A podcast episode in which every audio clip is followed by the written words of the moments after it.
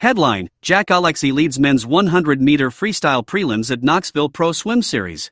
Even without American record holder Caleb Dressel, the prelims of the men's 100 free in Knoxville established a number of exciting storylines going into finals.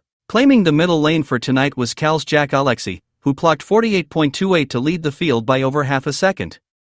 That's a huge step up from his previous in season best of 48.85, which he swam at the Westmont stop of last year's Pro Swim Series ahead of qualifying for his first Senior Worlds team.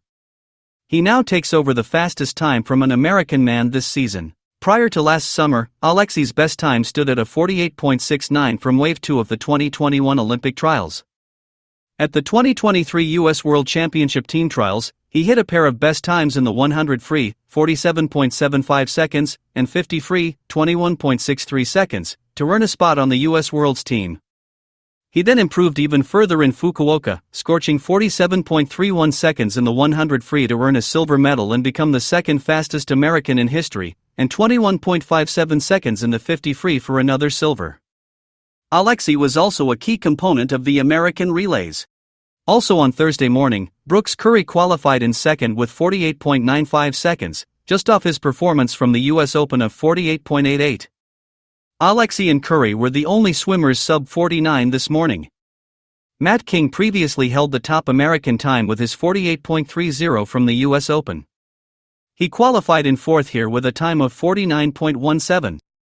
Qualifying third is Santo Condorelli, 49.08, who at last check has decided to pursue U.S. sporting citizenship for Paris 2024 after representing Canada and Italy at prior Olympic Games.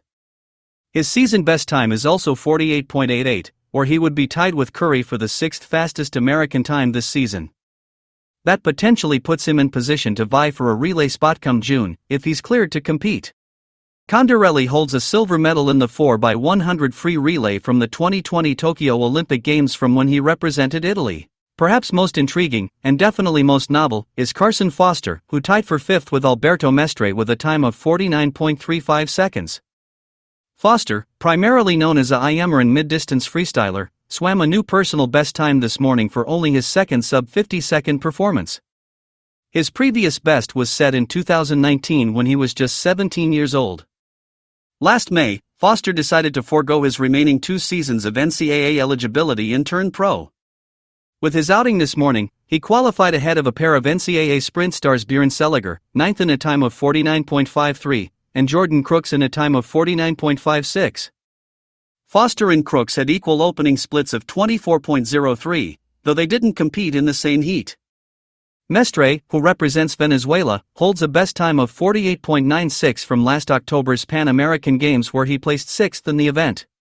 Shane Casas in a time of 49.39 seconds and Destin Lasco in a time of 49.45 placed second and third respectively behind Alexy in the final heat, and made it through to the A final as the seventh and eighth qualifiers. The pair are also the second and third fastest performers in history in the 200 yard backstroke, but their international focuses have diverged. Last summer at the U.S. World Team Trials, Casas struggled through his early events before securing a spot on the team in the 200 IM on the last day. Meanwhile, Lasco earned a relay spot in the 4x100 free relay early on in the meet and later added the 200 back to his lineup. Casas has the potential to be a multi event threat come June, but his performances as of late have been a roller coaster.